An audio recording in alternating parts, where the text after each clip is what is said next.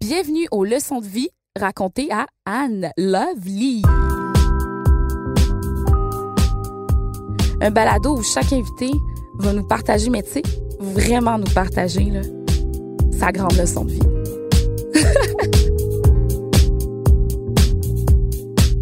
Le beau Samian. Je peux comprendre pourquoi une fille peut tomber amoureuse de Samian. Vraiment, je vous le dis parce que il a ce petit côté bad boy, les filles qu'on aime, parce que non seulement il a un rappeur québécois, mais c'est le premier rappeur québécois qui s'exprime autant en français qu'en algonquin, parce que vous savez, c'est aussi un photographe, c'est aussi un acteur qu'on a pu voir euh, dans le film Hochelaga, Terre des Hommes, mais c'est un leader de la communauté autochtone, doté, je vous le dis, d'une grande, grande, grande spiritualité. Et euh, bien sûr, Samian, dès l'âge de la naissance jusqu'à l'âge de 12 ans, il a grandi sur une réserve à Picogan, en Abitibi-Témiscamingue, là où tout a vraiment commencé pour lui. Il m'a confié des choses extraordinaires sur la relation qu'il a eue avec son papa, des montagnes russes, vous le dites, là. Moi, j'ai eu un père alcoolique, j'ai eu un père euh, toxicomane et était itinérant aussi. Euh, je l'ai retrouvé à la fin de sa vie euh, avec la maladie et tout. Mais avant de parler de relation avec son papa et de parler de pardon, j'ai vraiment voulu savoir c'était comment grandir à Picogan. Tu grandis dans une réserve jusqu'à l'âge de 12 ans. Raconte-moi un peu ton enfance. C'est que ça ressemblait à quoi? Est-ce que ton père était présent? Ouais, j'ai connu mon père jeune, mais euh, écoute, si on veut revenir à plus loin, Ouais. en 1983, le 11 juillet, yes. je suis venu au monde. ailée. Et euh, non, c'est particulier. J'ai des parents qui qui euh, qui ont jamais été ensemble. Je veux dire, c'est- l'histoire d'un soir. Puis euh, quand quand je suis au monde, mon père est, est parti euh, vivre dans l'Ouest canadien. Et euh, quand il est parti en moto, il, il est allé euh, à Saint-Mathieu, un village tout près de d'Amos. Et il y a une croix en haut de la montagne. Et il est allé, il est allé prier Dieu. Il est allé dire, à- il dit, je te remets mon fils entre les mains. Il dit, moi, je pourrais pas.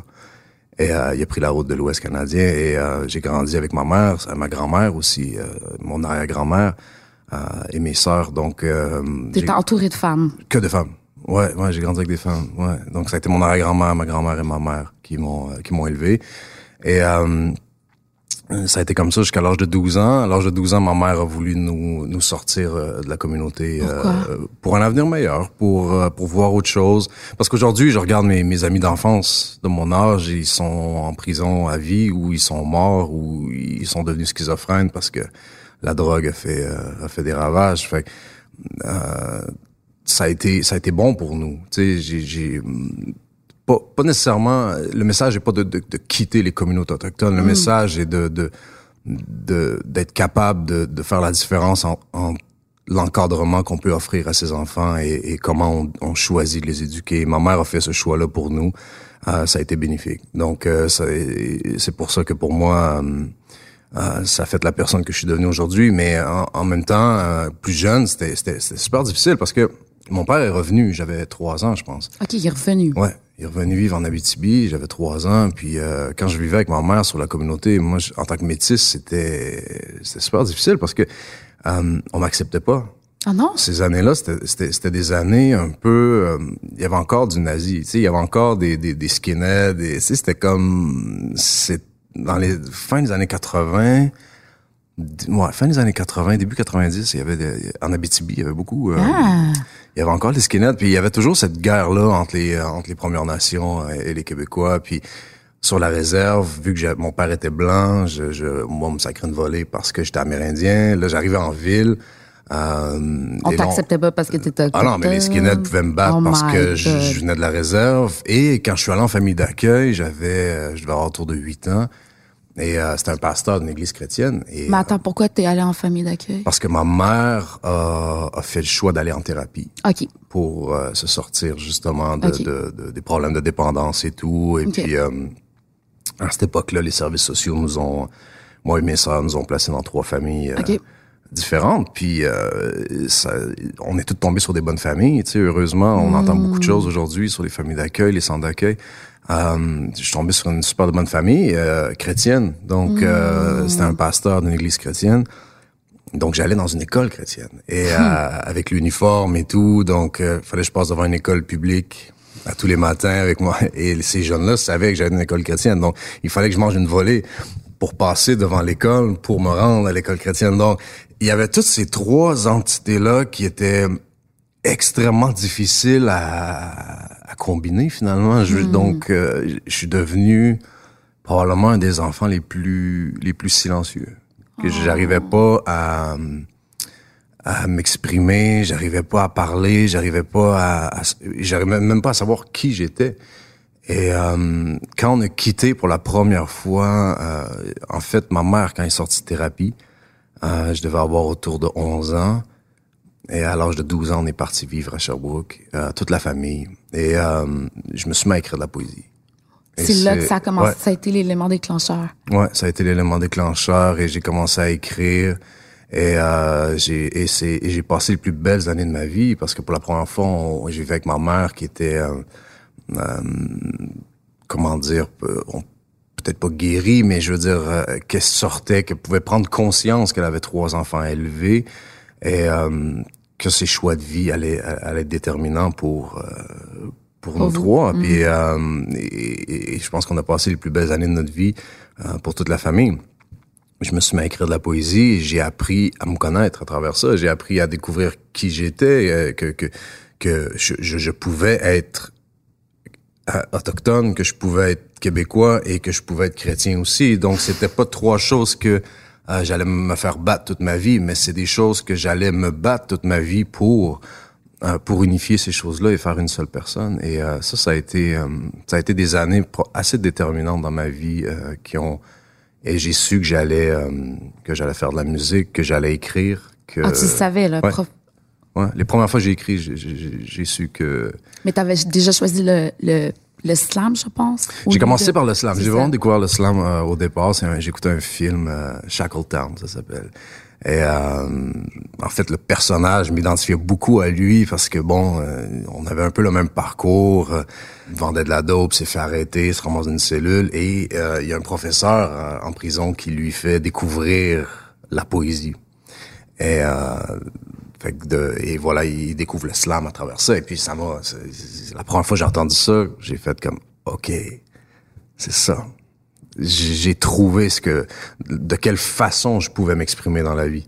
Et, euh, et c'est comme ça, c'est devenu du rap à un moment donné, mais euh, à la base c'était de, de, de pouvoir euh, avoir le privilège de, de dire ce qu'on ce qu'on pense, parce que quand on parle pas, on écoute. Et, et Quand on ne parle pas, on écoute. Ouais. Et, et, et souvent, il y a des gens autour qui euh, qui ont des opinions, qui ont qui ont qui ont euh, et on les écoute. Et on écoute des débats, on écoute des choses et on n'est pas obligé nécessairement de, de, de, de répliquer sur le coup. Et euh, souvent, c'est bon de prendre du recul et d'écrire ses opinions euh, séparément. Quand tu commences euh, à écrire la poésie, tu dis que vous êtes à Sherbrooke, ta famille et toi, donc 12, 13, 14 ans, ça se dessine. Est-ce que toi, tu dis, non, je, en tant qu'ado, là, on a toutes fait des niaiseries. je, me, juste, je me demandais, est-ce que toi, tu te dis, non, non, jamais, tu veux pas ressembler à tes parents? Qu'est-ce qui te passe par la tête? J'ai eu une autre vie. J'ai euh, aujourd'hui évidemment, ça fait des années que j'ai pas j'ai pas consommé. J'ai choisi d'arrêter de boire. J'ai, j'ai- euh, la consommation s'est arrêtée très jeune. Euh, J'ai un enfant de 12 ans, donc quand il est venu au monde, pour moi c'était euh, j'ai passé à autre chose. Là. Je veux dire, c'était terminé. Je, je savais très bien que euh, que ça allait que ça allait pas être ça ma vie. Mais euh, adolescent, oui, j'ai, j'ai, j'ai consommé, j'ai essayé plein de trucs. J'ai, j'ai euh, comme comme beaucoup de gens, mais en même temps. Je sais pas. Souvent, t'as un appel, t'as que- t'as quelque chose. Il faut savoir s'écouter aussi. Et je pense que le silence parle beaucoup plus qu'on pense. Et euh, quand on prend du temps pour soi, quand on prend du temps en silence, on peut appeler ça comme on veut, on peut prier, on peut méditer, on peut, euh, peu importe comment, comment on appelle ça aujourd'hui. Euh, le silence a, a- a beaucoup de choses à dire. Et quand on prend ce temps-là pour euh, pour s'écouter, on, on arrive à, à, à faire de bons choix, je pense. Et euh, c'est ça. Je pense que ma vie tourne beaucoup autour du silence et, et, et c'est quelque chose. Je voyage beaucoup.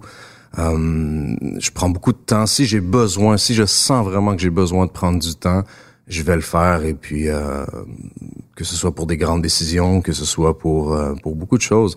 Et euh, je savais que cette vie-là était pas faite pour moi. Et, et, le jour que j'ai vu mon père mourir, euh, j'ai choisi d'arrêter de boire. Tu sais, c'est, je me suis dit, même si j'étais pas, j'avais pas de problème d'alcool, je me suis dit, j'ai pas besoin de ça dans ma vie. C'est, c'est ça qui qui est le plus terrible, je trouve, par rapport à l'alcool, par rapport à, toutes les toutes sortes de drogues, c'est qu'on peut, euh, on se détruit pas seulement soi-même, mais on, peut détruire sa famille, on peut détruire ses proches. Et euh, non, ça fait des années que j'ai pas, je, je, que je consomme pas.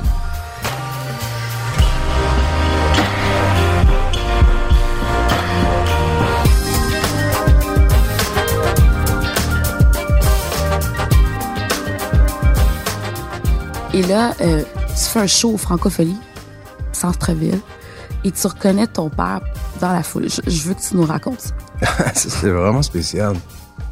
On était, euh, il y avait beaucoup de monde. Il y avait peut-être 15 000 personnes, je pense. Il y avait, c'est une grosse foule. Puis, et cette fois-là, j'étais, euh, je planais, là, je voyais les gens chanter, je voyais les, tout le monde chanter et tout. Puis j'ai, regardé en plein milieu du, du crowd et, et j'ai vu mon père.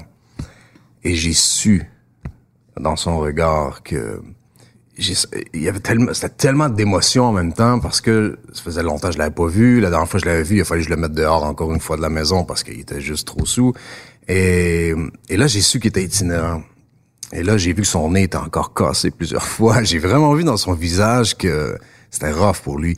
Et en même temps j'ai vu la fierté dans ses yeux de dire mon fils est rendu T'as réussi. Mm. Parce que quand j'étais ado, mon père tombait sur mes textes, puis c'était pour lui c'était de la merde. Il me disait écoute, tu iras jamais nulle part avec ça dans la vie. Euh, retourne aux études, trouve-toi un métier. C'était tout pour me décourager. Mais au contraire, il m'a tellement encouragé à sa façon. Je veux dire, pour lui, c'était, c'est, tu sais, je veux dire, il a grandi aussi d'une époque euh, différente de la nôtre. Il n'y a pas eu l'encadrement que, que nous on offre à nos enfants aujourd'hui. Il y a pas, euh, j'en veux pas pour ça, j'en voudrais jamais pour ça. Mais sans le savoir, il, il m'a plus donné une tape dans le dos que d'autres choses. Moi, si tu me dis que je suis pas capable de faire quelque chose, ça, tu fais. je vais le faire. Mm. Et euh, que mon père me dise ça, c'est sûr que sur le coup, c'est comme c'est difficile parce qu'aujourd'hui, j'ai, j'ai, je regarde mes fils, puis euh, peu importe ce qu'ils veulent faire dans la vie, je vais, je vais être derrière eux. Et, euh, et mon père, je sais qu'il, était pas tout là quand il disait ça non plus. Tu sais, il était pas toujours à jeun. Puis, euh, mais euh, cette journée-là, j'ai compris que à travers ses yeux que euh, il était fier. Il était content. Il m'a vu au cinéma pour la première fois aussi avec un de ses amis d'enfance, Roy Dupuis. Puis, euh, Attends, Roy Dupuis, c'était l'ami d'enfance de ton papa? Ouais, ils ont fait leur école primaire ensemble. Euh, Roy restait Ah, à Amos ouais. et tout, et, euh, en Abitibi. Et euh, mon premier film que j'ai fait, euh, c'était en- que j'ai joué, c'était en, en 2000, euh, de, de- 2012, je pense. Et euh, mon père est mort l'année d'après. Et euh, il a quand même vu euh, ce premier film-là, et puis il me voyait sur scène, il me voyait aller, puis tu sais, il comprenait que, que c'était mes choix que j'a- que j'avais choisi, même si lui acceptait pas ces choix-là. Parce que lui, quand il était plus jeune, il rêvait d'être éclairagiste, il travaillait dans un centre à Amos, là, un centre justement d'éclairage, de système de son, et lui, c'était son rêve. En fait, j'ai réalisé ses rêves à lui. Et euh, je pense que pour lui, peut-être ça le choquait de voir que moi aussi, j'avais envie de prendre cette direction-là.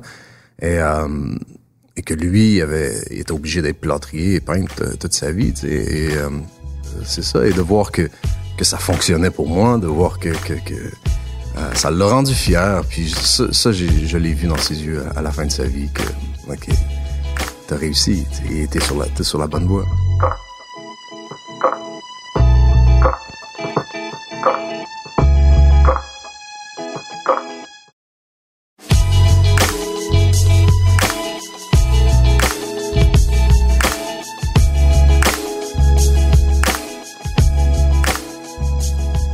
Donc, là, t'es dans la foule, t'aperçois ton père. Là, est-ce- là, tu le perds de vue encore une fois. ouais Là, C'est quand la prochaine fois que tu le revois? L'été d'après Tu le revois l'été d'après, Ouais. presque un an plus tard. presque un an plus tard, j'étais en meeting euh, sur Saint-Denis. Écoute, tu sais, souvent on se dit c'est une journée comme une autre et euh, faut, faut se méfier de, de cette expression-là parce que euh, j'ai pas une journée qui est pareille. Puis euh, j'allais à un meeting puis je m'emmerdais. C'était une, affaire de, de, de, business puis de, de, musique puis de.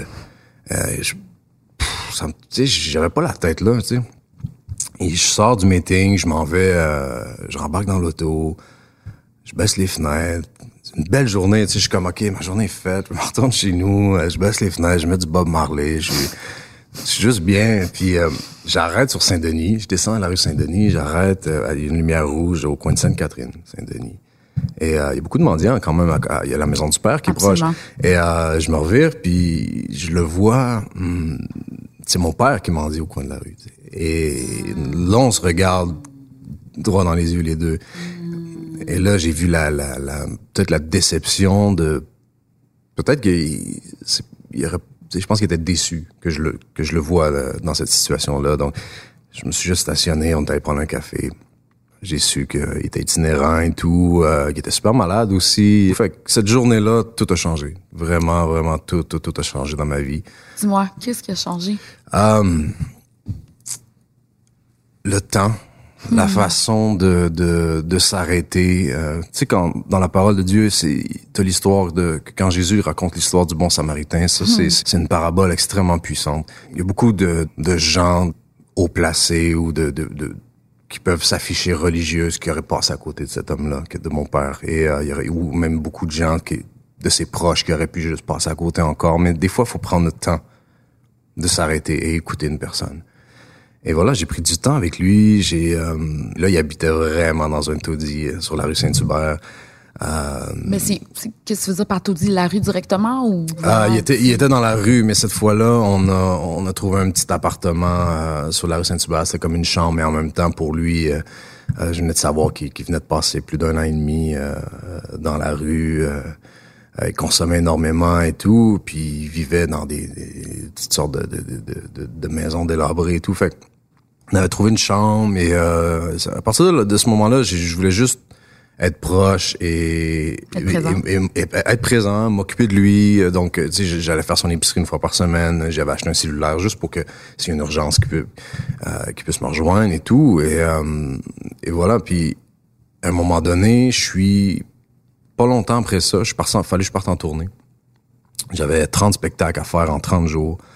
C'était énorme. Et euh, avec les décalages horaires, on allait jouer en Europe, on allait jouer en Saskatchewan et Manitoba. Et, je me rappelle qu'après ces 30 concerts-là, le dernier concert qu'on faisait, c'était à Saskatoon. Et euh, j'étais brûlé.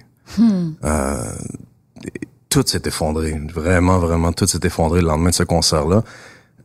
Parce qu'après le concert, je suis allé me coucher et j'ai fait, un, j'ai fait un rêve. Parce que avec mon père, quand j'étais enfant, moi, je grandissais sur des comptoirs de taverne. Aujourd'hui, je pense plus que ce soit légal.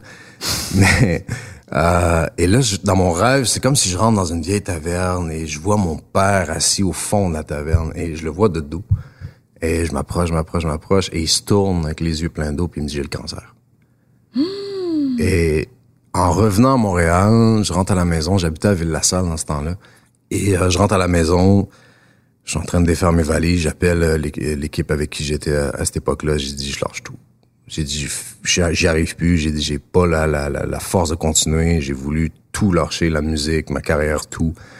Euh, je savais plus où j'étais, je savais plus pourquoi je faisais ça. Je euh, j'étais dépassé par par par beaucoup de choses et j'ai appelé mon équipe, j'ai dit c'est terminé, je tire la plug. Et en disant ça, mon mon cœur s'est mis à, à palpiter très rapidement et mon bras gauche était tout engourdi. Et euh, j'ai lâché, j'ai échappé le téléphone, j'ai lâché le téléphone et dans ma tête, je faisais une crise cardiaque. Et j'ai appelé le 911. Le seul réflexe que j'ai eu, c'est de débarrer la porte de la maison. Et j'ai là, j'ai paralysé du côté gauche. la jambe, le visage, là, je sentais plus le côté gauche de mon corps et, j'ai perdu connaissance. Et la seule chose que je me rappelle, c'est des pompiers, des ambulanciers dans la maison, qui, euh, des paramédics qui étaient là. Et on a fait plein de tests. Ils m'ont emmené euh, à l'hôpital euh, en ambulance et, et, là pour me faire dire que bon, biologiquement t'es en pleine forme, mais c'est c'est pas un médecin comme nous que t'as besoin. C'est, ça se passe dans ta tête. T'as fait une crise de panique et euh, c'est, c'est, c'est spécial de se faire dire ça parce que tu souhaites quasiment que qu'on trouve quelque chose puis qu'on essaie de soigner quelque chose rapidement, mais en même temps, euh, tu réalises qu'il y a trop d'accumulation. Et en même temps que je me fais dire ça, mon cellulaire sonne. Et euh, c'est mon père qui est à l'hôpital Saint-Luc à Montréal, puis il me dit ah, j'ai mon congé, tu peux venir me chercher? Fait que là, j'ai dit, attends une minute, là. J'ai dit, là, je suis à l'hôpital, je suis sur une civière. j'ai dit, je vais, j'ai pas ma voiture, j'ai pas, euh, je vais, faut, je, je, vais y aller, tu sais. Mais, euh, et euh, j'ai appelé la mère de mon fils. J'ai dit, écoute, peux-tu venir me chercher? On va aller chercher mon père, puis viens me déposer hmm. chez moi, puis on, je vais... et voilà, j'ai, fait le choix d'arrêter. J'ai pris un, break de ma carrière. C'était en 2013, je pense.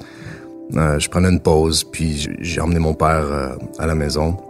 Et euh, je suis allé à l'hôpital avec lui faire des tests et tout pour découvrir qu'effectivement il y avait un cancer.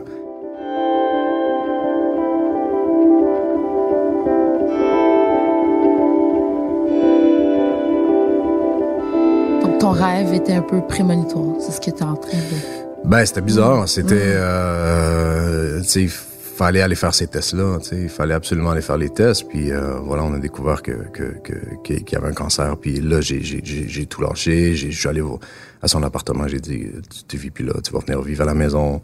Euh, ça a été très rapide. Donc, on a resté quelques mois ensemble. Et jusqu'au jour où je pouvais plus. Les médecins m'ont dit, il peut plus rester chez toi. C'est oh. terminé. Mais ce qui est beau dans tout ça, c'est c'est les moments que j'ai pu passer avec lui. Euh, des moments de silence, des fois. Et euh, on, mon père n'était pas très bavard, moi, je, je le suis pas non plus, mais euh, on s'assoyait dans le silence, mais ça voulait tout dire, des fois. J'y ai pardonné. J'ai pu lui dire. Hein, j'ai pu lui dire que je l'aimais. J'ai pu lui dire que, que je l'acceptais, que... Et pour moi, sa mort a été une naissance. Donc, si j'ai à écrire un livre sur le sujet, mais ça va s'appeler Naître à 30 ans, parce que il y a une histoire à raconter. Je sais que je suis pas le seul qui l'a vécu. Euh, je sais qu'il y en a d'autres qui doivent le vivre. C'est extrêmement difficile euh, d'accepter ces choses-là ou, de vivre ces choses-là. Quand, mm. quand, quand les rôles s'inversent, euh, qu'un parent qui, qui, qui est pas là et qu'un jour tu dois inverser les rôles, euh, tu deviens son parent quelque part. Euh, mm. Parce que là, à un moment donné, cette maladie-là, il y a des métastases qui se développent, il y a, des, il y a une perte d'autonomie. Euh, donc, tu deviens aidant naturel. Puis, mm. t'as quand même un itinérant chez toi. Il y a quand même tout cette, euh, euh, ce côté-là qui, qui, qui, qui, est quand même... Euh, c'est vraiment spécial. C'est Tu traverses tous les émotions. Wow. Tout, là, de la colère à la compassion, de, de, la haine, l'amour. C'est, c'est, c'est, tout un mélange de... J'avais mon fils, tu sais, qui était très jeune aussi. Euh, fait que j'avais vraiment, euh, je préparais à souper, puis je les regardais les deux, puis j'étais comme, OK, j'ai deux enfants à la maison. Là. je les emmenais à l'épicerie, puis il fallait que je demande à mon fils de surveiller mon père, puis il fallait que... il fallait que j'aille chercher des trucs. Et là, je les retrouvais les deux avec des pleins de pots de crème glacée, puis j'étais comme, OK, vous êtes vraiment deux enfants, ça n'a pas de sens. Fait que, tu sais, il y avait, euh, il y a un paquet de, donc c'est sûr qu'on a énormément d'anecdotes, mais en même temps, je pense que c'est ça. Ça fait ça fait six ans cette année, puis je je, me sens jeune à cause de ça, parce que j'ai l'impression de d'être né euh, à 30 ans. Et euh, dans ces années-là, je lisais beaucoup euh, l'Épître aux Romains dans le Nouveau Testament, qui euh, qui m'a fait prendre conscience que je, en fait que j'avais envie d'aller me faire baptiser. Et pour mon anniversaire de mes 30 ans, euh, j'ai choisi de me faire baptiser devant Dieu, devant mon père, devant ma mère, ma grand-mère et mon fils. Tout le monde était là. Tout le monde était là. Et je me suis baptisé. Et en sortant de l'eau, mon père a regardé le pasteur et a dit, j'ai vu ce que j'avais à voir sur terre. Et euh, ça a été son dernier dimanche sur terre. Il est parti après. Parce que quand on perd un parent ou on voit un, de ses parents mourir, euh, le sentiment qu'on a automatiquement, c'est de se sentir seul au monde. Moi, ça a, été mon premier sentiment. Je suis rentré seul à l'appartement, puis ça faisait quatre mois que je m'occupais de lui à temps plein. Et euh, j'ai vraiment, mais vraiment senti le plus grand vide que j'avais jamais senti de d'être seul. Et, euh, et voilà, fait que non, ça a été toute une aventure. Mais tu parles de baptême, tu parles de la mort. Obviously, t'es vraiment spirituel, hein? Très. Très, très, très spirituel. Ça vient d'où, premièrement? Est-ce que c'est ta grand-mère? Je sais que dans la culture autochtone, il y a une certaine spiritualité qui est toujours omniprésente. Euh, après ça, tu nous parles de ton école chrétienne aussi. Et là, tu parles de ton baptême. Que tu tout inculpé ça, autant du côté autochtone que du côté euh, québécois chrétien, si je peux dire? Euh, du côté autochtone, pas tant que ça. Mon arrière-grand-mère refusait beaucoup de nous parler euh, de spiritualité autochtone. Elle dit euh, c'est un monde trop réel et il y a beaucoup de, de, de gens qui, qui jouent avec ça. Donc, euh, des mauvais esprits, des bons esprits, ces choses-là. Et puis là où je, là où je rejoins beaucoup la, la spiritualité chrétienne et, et la spiritualité autochtone, c'est qu'on parle du même créateur. C'est tout. Et euh, moi, ça, ça me rejoint. Après ça, je veux dire, ça appartient à tout le monde de, de nommer ça comme ils veulent. Euh, si j'ai une vie spirituelle, c'est c'est pas parce que j'ai une vie religieuse. Au contraire, la religion, pour moi, c'est de la politique, c'est euh, c'est un dogme, c'est euh, le clergé est venu tout fucker l'affaire. Je veux dire, c'est devenu de la dictature, c'est devenu des ordres, c'est devenu l'homme, c'est t'approprier la parole de Dieu d'une façon tellement dévastatrice. on a tous des modèles dans la vie et euh, facilement on va on va citer euh, Gandhi, on va citer euh, Luther King, Martin Luther King, Mandela. On, est prêt à même porter les t-shirts de ces gens-là, mais on oublie rapidement que ces gens-là étaient inspirés même de Jésus-Christ. Pourquoi pas aller à la source même de, des grands révolutionnaires de ce monde? Et pour moi, Jésus est un des plus grands révolutionnaires, un des plus grands féministes, un des plus grands. C'est quelqu'un qui est venu changer euh, une mentalité dans le monde à l'opposé de la religion. Même que Jésus était le premier à aller dire aux religieux, vous êtes juste une bande d'hypocrites. Hmm. Ce que vous faites, c'est pour le paraître. Hmm. Il faut faire la différence. Euh, je pense qu'il faut ouvrir un peu son esprit pour comprendre que quand on demande à... Aujourd'hui, on parle beaucoup de laïcité. Il faut hmm. comprendre le mot. Il faut comprendre que c'est simplement une façon de détacher la religion de l'État. Point. Point. Fais ce que tu veux de ta vie. On s'en fout. Je veux dire, crois en qui tu veux, crois en, ce que tu veux, mais quand on donne le pouvoir à un État religieux de, de gouverner un pays, une province, peu importe, mais euh, c'est très dangereux.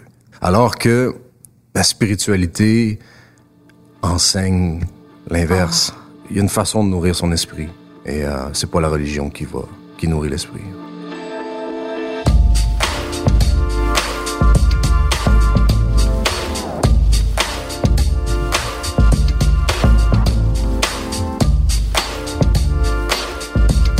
Que tu penses que la spiritualité est aussi une façon incontournable d'avoir une santé mentale saine? Parce que je trouve que moi, j'écoute beaucoup de, trucs de spiritualité, puis on me dit oui, c'est ça, c'est une façon de se retrouver soi-même. Est-ce que ça fait ça aussi pour toi? Mais je pense que c'est une question d'équilibre. Ouais. Je pense qu'il y a quatre sphères de notre vie qui, qui, qui, qui, sont des piliers super importants. Je pense que la, la, la spiritualité en est une, le côté émotionnel, euh, le côté psychologique et le côté physique. C'est des choses qu'on se doit de nourrir. Euh, si on néglige une de ces quatre facettes-là de notre vie, tout va s'effondrer. Hmm. Comme le jour où je me suis effondré, je croyais plus en rien, je croyais même plus en moi.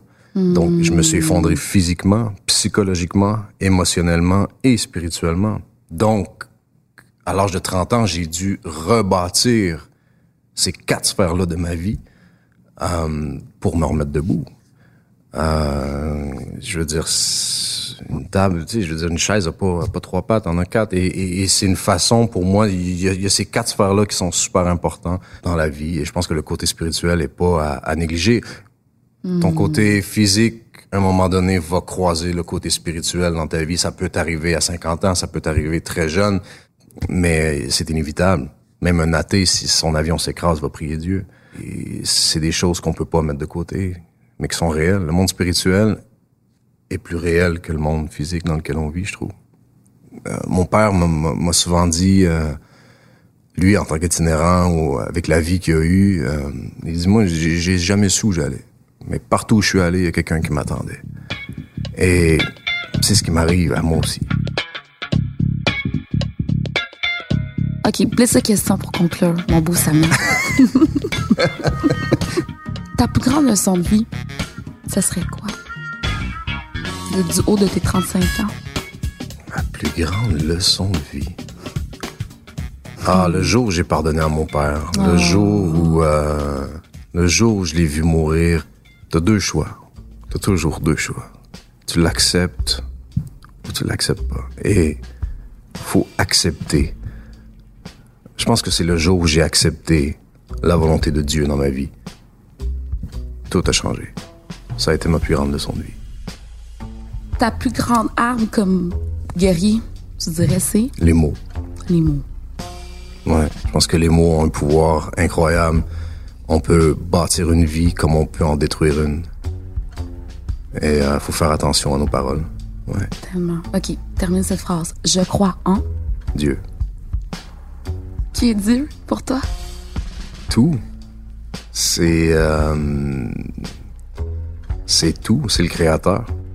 Je pense que c'est euh, le créateur. C'est euh, c'est comment décrire Dieu? En fait, je- peux même pas concevoir. Tu sais, ça serait un peu de de le rabaisser à notre intelligence, qui est impossible, tu sais, finalement, de comment on peut décrire Dieu. Je pense que c'est tout. C'est c'est c'est c'est un père. C'est euh, c'est une épaule. Euh, c'est une main qu'on peut tenir quand on en a vraiment besoin. Euh, c'est c'est tout ça. Merci beaucoup, Samia. Je pense que ça répond à, à tes questions.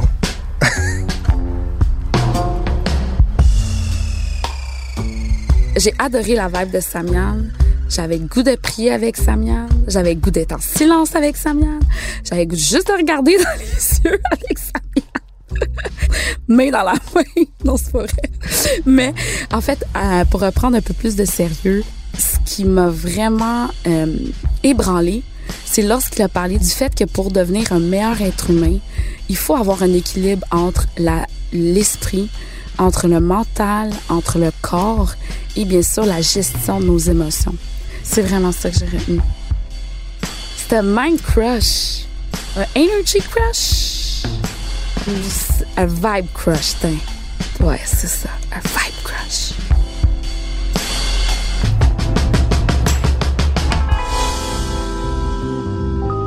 Un gros merci au W Montréal pour son accueil pour l'enregistrement de cet épisode. Si vous aimez mon balado, aidez-nous donc à le partager sur vos réseaux sociaux. Si vous l'écoutez sur une autre plateforme que Cube Radio, n'hésitez pas, mais surtout pas, à donner votre avis et laisser un beau petit commentaire. C'est très utile pour faire découvrir la série. Merci d'être à l'écoute. Des petits cœurs, des petits bisous, des, des emojis avec des thumbs up, des n'importe quoi pour nous faire découvrir. Merci d'être à l'écoute. Je suis votre animatrice Anne-Levier Etienne, à la réalisation Anne-Sophie Carpentier et c'est une production Cube Radio. Youhou!